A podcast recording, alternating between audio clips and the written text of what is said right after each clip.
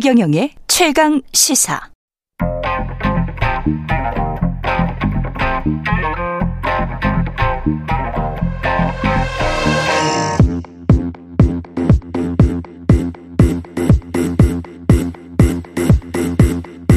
Wow.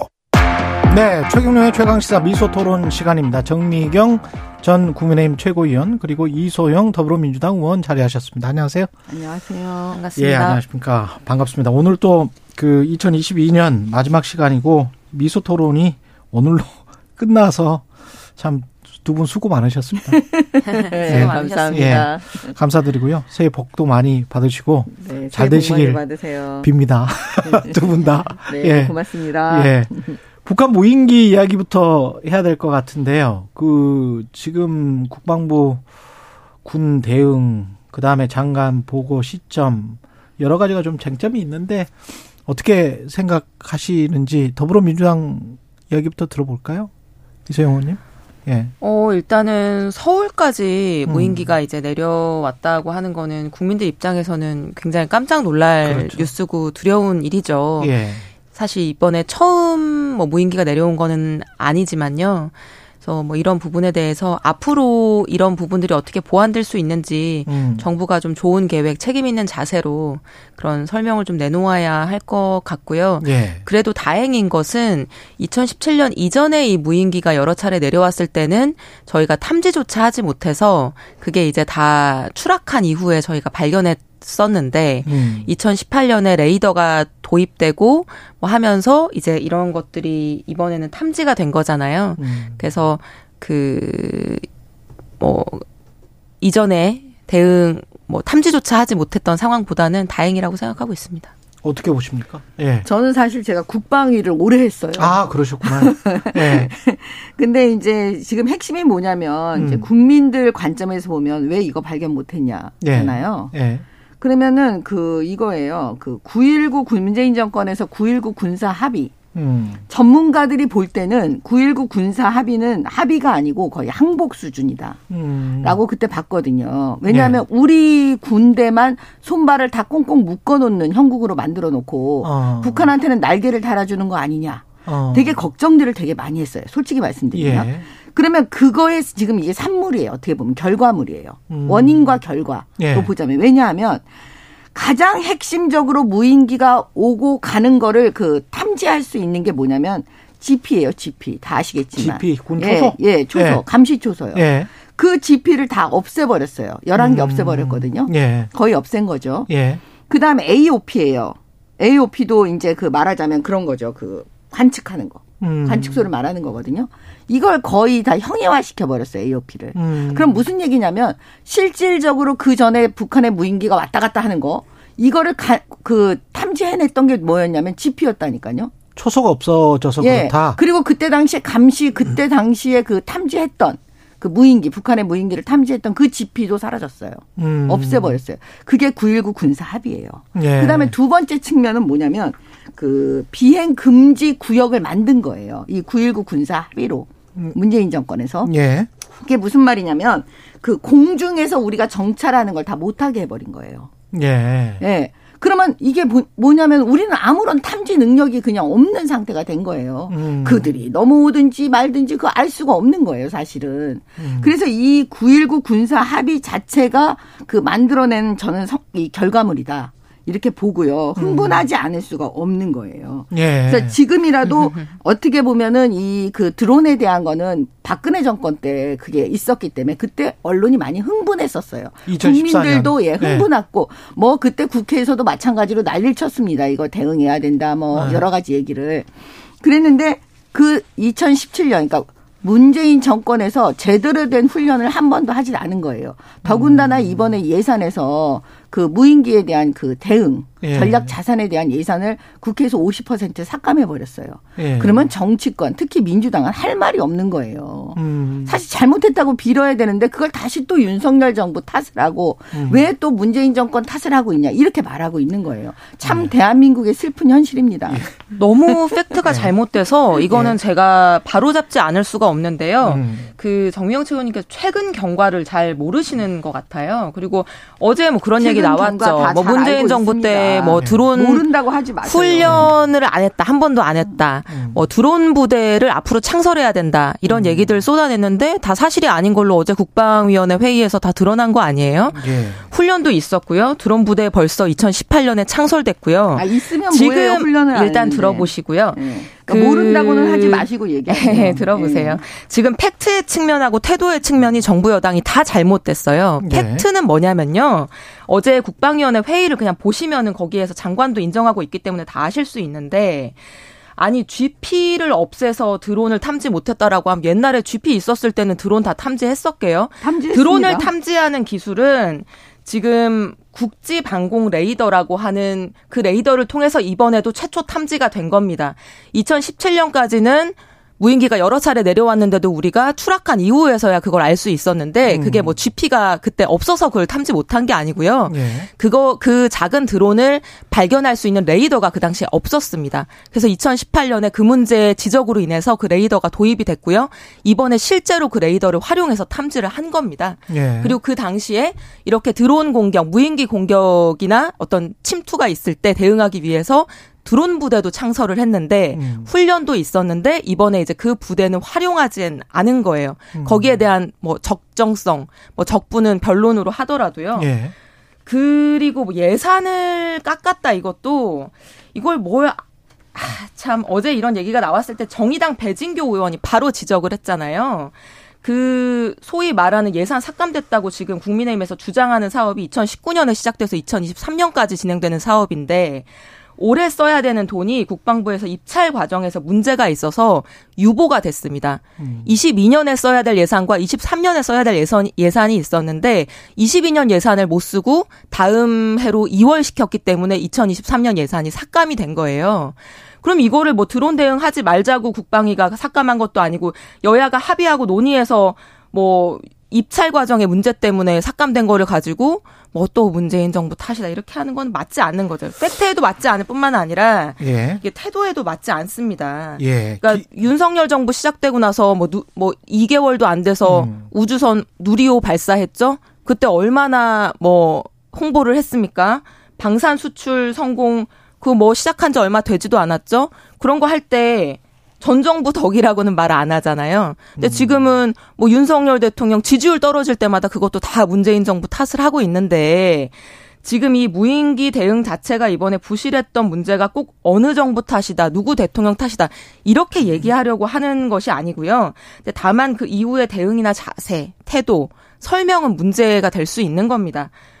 오히려 그, 잠깐만요. 요거 하나는 정미원 최고위원한테 좀 여쭤 계속 지금 태도 이야기를 하시는데 그 NSC 안 연 거하고 대통령실에서 그리고 아까 들어보니까 그날 저녁에 그 시도지사 협의하면서 반주까지 하셨다고 그러는데 대통령이 NSC는 문재인 정권에서 제일 잘한 게 NSC죠. 맨날 NSC만 열었죠. 맨날 NSC만 열었다. 어, 제 기억엔 네. 그래요. 예. 그러니까 마치 그 쇼하는 거 보여주게 하는 건 너무 잘했어요. 아. 예. 근데 뭐냐면 NSC 무슨 토론하는 게 중요한 게 아니잖아요. 예. 지금 이런 비상사태면 그 다음에 비례성의 원칙으로 예. 맞대응을 과연 어떻게 할 것이냐가 되게 중요한 거예요. 아, 그거 그 좀 이따가 아니 그러니까 여쭤볼게요. 제 얘기는 예, 뭐냐면 그 예. NSC하고 관련됐기 때문에 음, 얘기하는 거예요. 예. NSC를 이게 필수적으로 반드시 열어야 된다. 누가 그런 말을 해요. 지금 전쟁 중에 예를 들면 이게 음. 전쟁 중일 거라면 어떻게 할 거예요. 제가 볼 때는 핵심적인 분들이 핵심적으로 어떻게 맞대응을 할 거냐 매뉴얼도 다 있습니다. 예. 그러면 결과적으로 우리 무인기를 지금 북한에 침투시켰잖아요. 예. 그거를 갖다가 무슨 순식간에 이루어지는 건데 NSC 열어서 토론해서 그걸 하고 그건 저는 안 맞다고 생각하고 음. 이번에 우리는 그 대통령께서 무인기를 북한에 침투시켰잖아요. 예. 이거는 맞대응의 비례성의 원칙에 맞는 거예요. 그거는 그렇기 때문에- 그렇게 주장을 할 수 있는데 네. 그러면 그날 저녁에 반주까지 한 거는 좀 그렇지 않습니까? NSC를 뭐 우리가 바로 반주를 그 반주가 뭔지는 내가 잘 모르겠는데 예. 예를 들어서 저녁에 어떻게 보면은 그 식, 식사하신 거잖아요. 음. 밥 먹은 거잖아요. 저녁밥. 예. 이제는 민주당에서 하도 하도 안 되니까 이제 저녁밥 먹은 것까지 뭐라고 난리치는 게 아닌가 이런 느낌으로 받아들여지는 거예요. 제가 볼 때는 알겠습니다. 예. 9.19 군사 합의의 가장 그 문제점인 것들을 음. 다시 한번 살펴봐야 되는 거고 음. 이 정도 되면 북한에서 저렇게까지 난리를 치면 국회에서 예. 어제 열었잖아요. 예. 그러면 규탄 결의 대회 같은 건 한 번쯤 해줘야 되는 거지. 그것도 정치인들은 아무것도 안 해. 계속 입으로만 가지고 비난만 하고 앉아 있지. 뭐 예. 하는 게 없는 거예요. 음. 그 다음에 보세요. 문재인 정권 하면 뭐가 생각이 나십니까? 한미 군사훈련, 연합훈련 못하게 했잖아요. 더 핵심적인 거는 뭐냐면 우리가 그 소규모 대대급에서 소규모 군사 훈련이라도 해야 되겠다. 예. 그렇게 하는데 북한에서 반대하니까 그것조차 못했어요. 음. 그러니 군사 훈련 안 했다. 훈련이 너무 없다. 음. 이런 얘기 안 나오겠습니까? 저는 음. 이런 안보의 허점이 드러난 상황에서 대통령이 이 문제를 심각하게 생각하지 않는 게 가장 큰 문제인 거죠. 음. 그러니까 어떻게 이 상황이 만약에 아니, 심각하게 심각하게 심각- 생각하지 오늘 않으면 정미경 최고님 너무 말씀을 무인기- 끊으시네요. 무인기를 북한에 보내요. 그러니까 상대방 얘기를 좀 들어주시고요. 오늘 또 마지막인데 예. 그 대통령이 이 상황을 심각하게 생각했다고 하면 저녁에 송년 모임 하고 뭐 술 마시고 하기 어려웠겠죠. 그리고 이 무인기 내려온 탐지 사실을 엠바고 걸어놓고 반려견하고 출근했다 이런 보도자료 내고 브리핑 할 수 있었겠습니까? 그러니까 이건 심각하지 않게 생각했다고 보이는 거고요. 음. NSC 뭐 열 수도 있고 안 열 수도 있죠. 그건 판단의 문제인데 과거에 2017년에 이 무인기 내려왔었고 심지어 그때는 이제 추락하고 나서 그냥 다 상황이 종료되고 나서 발견이 됐음에도 불구하고 그 당시에 자유한국당이 NSC 열지 않았다고 난리를 쳤었거든요. 근데 이번에 사실 무인기가 막 서울까지 내려와서 우리 뭐 추락하기도 전에 막 날아다닐 때 우리가 알게 된 거잖아요. 근데 그런 상황에서 NSC는 전혀 필요가 없어요. 이렇게 얘기하는 거는 조금 이상한 거죠. 그리고 음. 만약 NSC가 그렇게 쓰잘데기 없는 쇼에 불과하다라고 하면은 최근에 북한이 뭐 미사일 도발할 때마다 왜 NSC 매번 그렇게 열었습니까? 그 이제 논리적으로 일관성이 없는 거고요. 또 심지어는 그랬죠. 대통령실이 그 북한의 무인기 올려보내자고 대통령이 지시했다고 하면서 확전의 각오로 임했다. 예. 아, 저는 그 단어를 입에 올린 것 자체도 충격적이었지만 확전의 각오로 임했다고 하면서 NSC는 필요가 없는 상황이었다고요? 맞지 않는 얘기 아닙니까? 아니 나는 진짜 예. 이 웃음이 나올 수밖에 없어. 확전에 가고 예. 아니 그거요 중국의 고서에도 맨날 나오는 얘기예요. 병법에 나오는 얘기예요. 죽기를 각오하고 싸우면 이긴다. 예. 예? 예. 그러면 그 죽기를 각오하고 싸우면 이긴다는 말이 음. 우리 모두 가서 죽자. 이런 말이 아니잖아요. 아, 그런 하죠. 각오를 예. 다져서 하자는 거잖아요. 그럼 확전의 각오라는 게 음. 확전하자는 게 아니잖아요. 그런 각오로 똑같은 얘기잖아요, 지금. 확전하자는 이야기는 아니다. 그래요. 네. 아니 죽기를 각오하고 싸우자 할 때 우리 모두 죽자 이런 얘기 아니잖아요. 그 똑같은 음. 얘기라니까요. 지금 이게 그러니까 이렇게 얘기하면 이게 네. 듣는 우리 국민들께서 아니 정치인들 수준이 이 정도밖에 안 돼. 저는 이렇게 생각할 것 같고요. 예. 그 다음에 NSC를 하지 말아라. 쉬우니까 이런 말이 아니잖아요. 음. 필요할 때는 할 수도 있고 안 할 수도 있는 거예요. 음. 근데 그 다음에 두 세 번째는 뭐냐면 지금 심각하게 대통령이 생각하지 않는다. 그런데 우리 무인기를 북한에 보냅니까? 음. 이런 맞대응은요 문재인 정권에서는 한 번도 있은 적이 없었어요. 그러니까 문재인 정권에서 가장 문제가 뭐냐면 북한의 맞대응에서 우리가 한 게 아무것도 없어요. 예. 비례성의 원칙은 아예 지켜지질 않았어요. 예. 그런데 윤석열 대통령은 최초로 제가 볼 때 이거 지키신 것 같아요. 맞대응. 근데 네. 맞대응이나 비례성의 원칙 이것도 뭐 중요하겠습니다만 이제 국민들 입장에서는 평화를 지키는 게 가장 중요하잖아요. 아, 네, 그 얘기 할 줄 아셔, 알았어요, 네. 저도. 예. 지금 무슨 말이냐면, 네. 문재인 정권에서 늘 들었던 얘기가, 그럼 전쟁하자는 거냐? 예. 평화냐? 전쟁이냐? 맨날 이거 갖고 지금 국민들을 한테 선동하셨잖아요. 솔직히 말씀드리면. 그러면 그래요? 지금 북한이 네. 여태까지 핵실험했죠. 음. 그 다음에 맨날 탄도미사일 쏘고 있잖아요. 그렇죠. 그런데 요 시점에 음. 그 허점에 제가 볼 때는 이 무인기를 딱 내려보낸 거예요. 왜 그랬을까요? 음. 그럼 다시 이제 우리 내부가 분열되기를 원하겠죠. 예. 또 그거 나올 거예요. 민주당에서는 어 그러면 전쟁할 거냐? 평화를 지켜야 되는 거 아니냐 이렇게 얘기하고. 그래서 확전의 각오라는 윤석열 대통령 말에 예.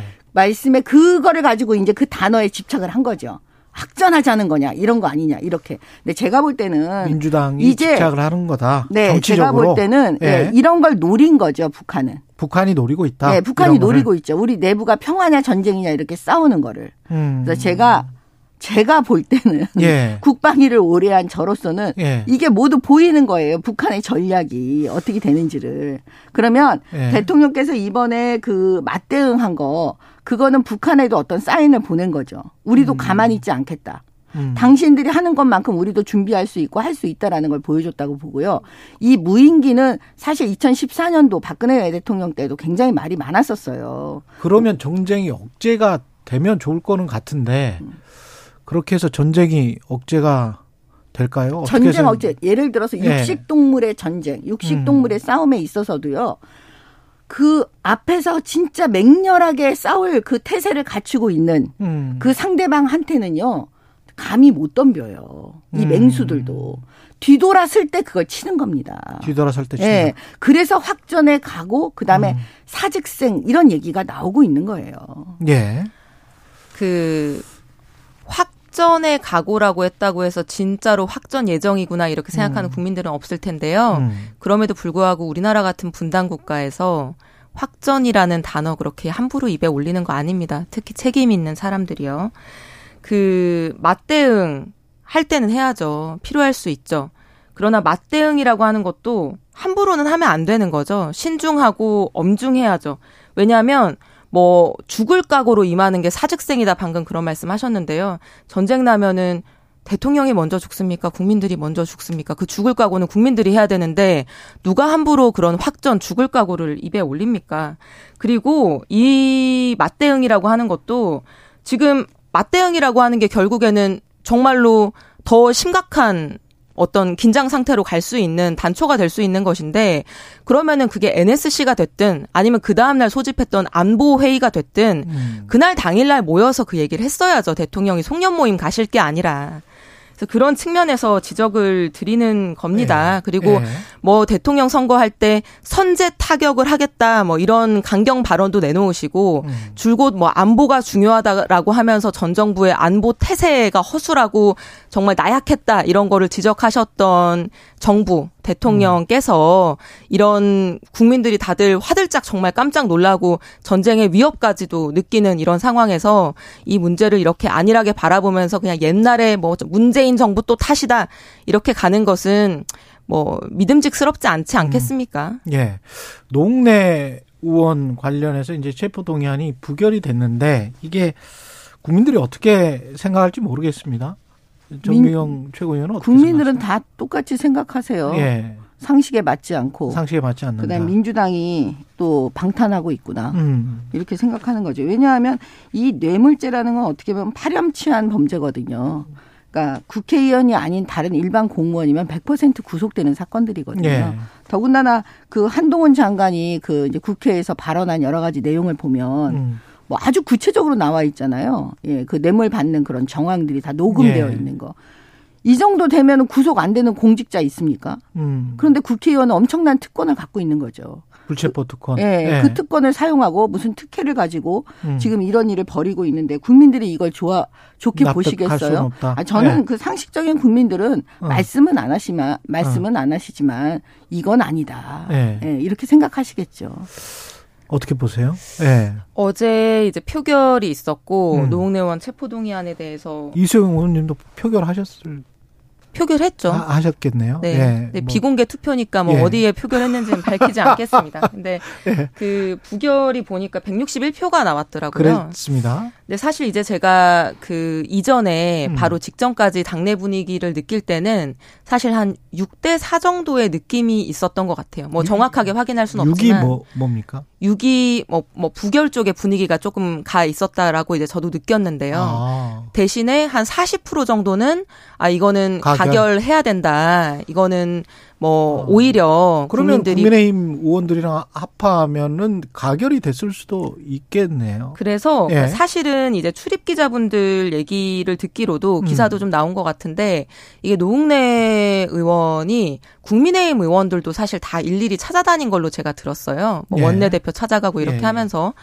그래서 국민의힘에서도 아마 이제 부결표가 조금 나왔다라고 보도가 되더라고요. 음. 그리고 사실은 그 법무부 장관이 제안 설명을 하는 과정에서 예. 어, 굉장히 그 부결을 시켜야 되나라고 아리까리 생각하던 사람들에게 굉장히 큰 확신을 준 측면도 있는 것 같아요. 그래서 사실은 어떤 끝- 어떤 측면이요? 끝나고 나오면서 음. 의원들이 이제 본회의장에 나가지 않습니까? 예. 그래서 아 오늘 이 표결 결과는 한동훈 장관 작품이네 뭐 이렇게 얘기하시는 분도 있는 걸 들었는데요. 오히려 의원들을 자극했다? 그러니까 사실은 법무부 장관이 수사 검사가 아니지 않습니까? 예. 수사팀장도 아니고 그냥 이제 정부의 대리인으로서 음. 그 법원에서 국회에 회부한 체포동의안의 내용 의안을 제안 설명하는 거거든요. 예. 그래서 보통 굉장히 드라이하게 짧게 하죠. 그 뭐 청구 사실이 어떤 내용이고 뭐검뭐잘뭐 검토해 주시기 바랍니다. 이렇게 공정하게 처리해 주십시오. 뭐이 내려가는데? 예. 어제 굉장히 길게 하면서 주간까지 섞어서 음. 뭐 반드시 구금돼야 된다라는 취지의 예. 설명을 했죠. 그래서 뭐 본인이 한 번도 이 정도의 뭐 확실한 사건을 본 적이 없습니다. 이제 이런 개인의 경험까지 얘기하면서 그래서 그런 것들을 보면서 아 이게 그, 그 굉장히 당사자 입장에서는 전혀 조사할 때도 듣지 못했던 녹취록 내용까지 장관이 구구절절 그 본회의장에서 뭐 거의 10분 뭐 10분 가까이 됐을까요? 그래서 그런 얘기까지 구구절절 하는 걸 보면서 아 이게 이 사람을 그냥 구속되게끔 구금되게끔 놔두면은 저런 온 정부가 똘똘 뭉쳐서 이제 한 사람을 두고 음. 그런 피의 사실 공표까지 막 과감하게 하는 이제 그런 상황에서 어떻게 보면 억울한 일이 생길 수도 있겠다라고 하는 것이 민주당 의원들도 뭐 상당히 그런 사람 그런 음. 분들이 그런 생각이 있었던 것 같은데 국민의힘에서도 그런 의견들이 있었던 것 같습니다. 피사실 공표 논란에 관해서는 어떻게 보십니까? 아니 무슨 피의사실 공표예요. 예. 그거는 국회에서 절차에 그냥 들어가 있는 건데. 아, 그 그렇습니다. 범죄 사실을 얘기를 안 해주면 국회의원들이 예. 어떻게 알고 투표를 해요? 근데 그렇게 구체적으로 하는 경우가 있습니까? 아? 그럼요. 예, 그렇습니까? 예. 예. 그 범죄 사실 그러니까 옛날에 청구 내용만 이석기. 설명을 했으면 사실 음. 뭐 별로 이견 뭐 이렇게 토론할 부분이 없었을 것 같아요. 예. 근데 당사자를 소환해서 조사할 때도 제시되지 않았던 내용이고 영장 청구서에도 적혀 있지 않은 녹취록 내용까지 장관이 나와서 예. 어떻게 보면 아무도 그 내용을 크로스 체크할 수 없는 예. 그런 설명까지 한다라고 하는 거는 좀 과한 측면이 있는 거죠. 그리고 정치 그뭐 정치인들 예. 말을 다 이제 국민들께서 안 믿으실 거예요. 왜냐하면 검사 앞에 가서 무슨 얘기를 했는지 예. 사실 그거를 뭐 우리는 알 수가 없잖아요. 검사들만 알겠죠. 그러면 그 내용을 그대로 와서 밖에서 솔직하게 음. 말한다고 보장이 안 되기 때문에 예를 들어서 음. 김의겸 의원 보세요. 청담동 술자리 계속 우기고 있잖아요. 지금도 음, 음. 똑같은 거죠. 뭐 노웅래 의원이 그 국회에서 한 발언이 뭐아 검사가로부터 질문받지 않은 내용이 여기 다 있다. 그거는 뭐 다 믿을 수는 없습니다. 예. 한 3분, 4분 정도밖에 안 남았는데요. 그 이재명 당대표가 새해 초에 문재인 전 대통령과 만난다. 이게 의미하는 게 뭐고 새해에는 어떤 식으로 그러면은 민주당을 비롯해서 국민의힘도 그렇고 정치가 이게 뭘 의미하는 걸까요? 도와달라? 이재명 민주당 네.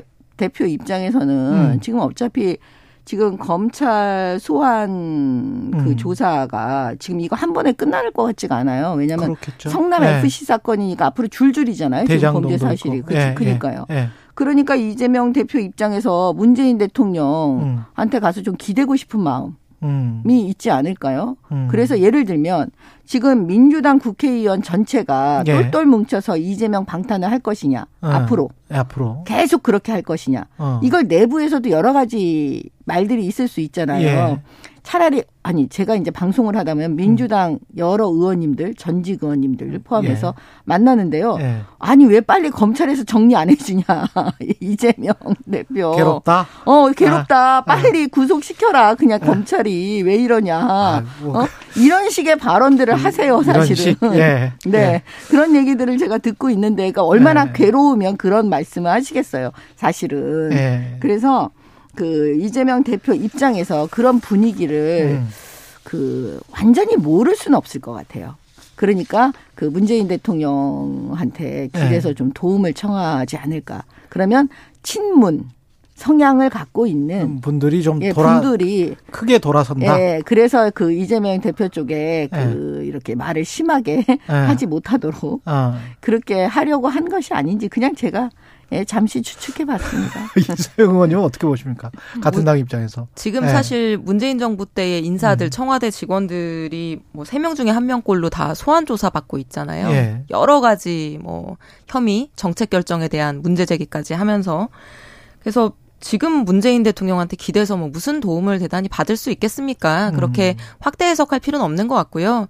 사실 전직 대통령, 생존에 계신 전직 대통령이기 때문에 많은 사람들이 새해 인사를 갑니다. 예. 네, 그뭐 정도 차원. 그 같은 당 소속인 당 대표가 새해 인사 가는 거는 너무 자연스러운 일이고요. 그렇게 예. 봐주시면 될 것 같습니다. 앞으로 정치 일정 그리고 뭐 어떻게 될지 모르겠습니다. 검찰 수사 또 김건희 여사도 또 관련이 돼 있기 때문에 뭐 윤석열 대통령, 문재인 전 대통령, 이재명 당 대표, 국민의힘, 민주당 뭐 앞으로 내년에 아주 기대가 되네요. 국민의힘 국민의힘 전당대회도 어느 분이 또 당 대표가 되실지도 모르겠고 예.